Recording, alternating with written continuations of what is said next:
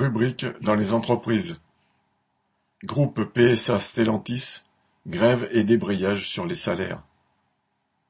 Pour des augmentations de salaire, près de 500 travailleurs sur les 3000 que compte l'usine PSA Stellantis de Hordin, ex-Cével Nord, ont fait grève pendant trois jours et continuent à se mobiliser sous forme de débrayages importants.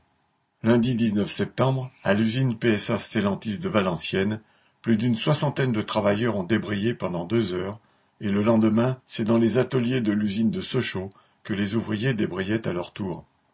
La grève à l'usine PSA Ordin, relayée par les réseaux sociaux et par un tract CGT dans toutes les usines du groupe, a relancé partout les discussions sur les augmentations de salaire nécessaires et la revendication d'une prime de 6 000 euros.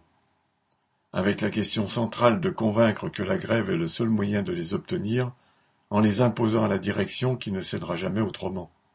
La direction centrale a prévu une réunion avec les syndicats le 27 septembre, mais seulement pour discuter de la prime Macron et de la possibilité du déblocage de l'intéressement.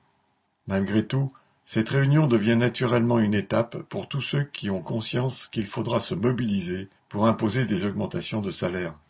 Un premier pas pour que les dizaines de milliers de travailleurs en CDI, intérimaires et sous-traitants du groupe prennent conscience que c'est un véritable bras de fer qu'ils doivent engager ensemble contre la direction.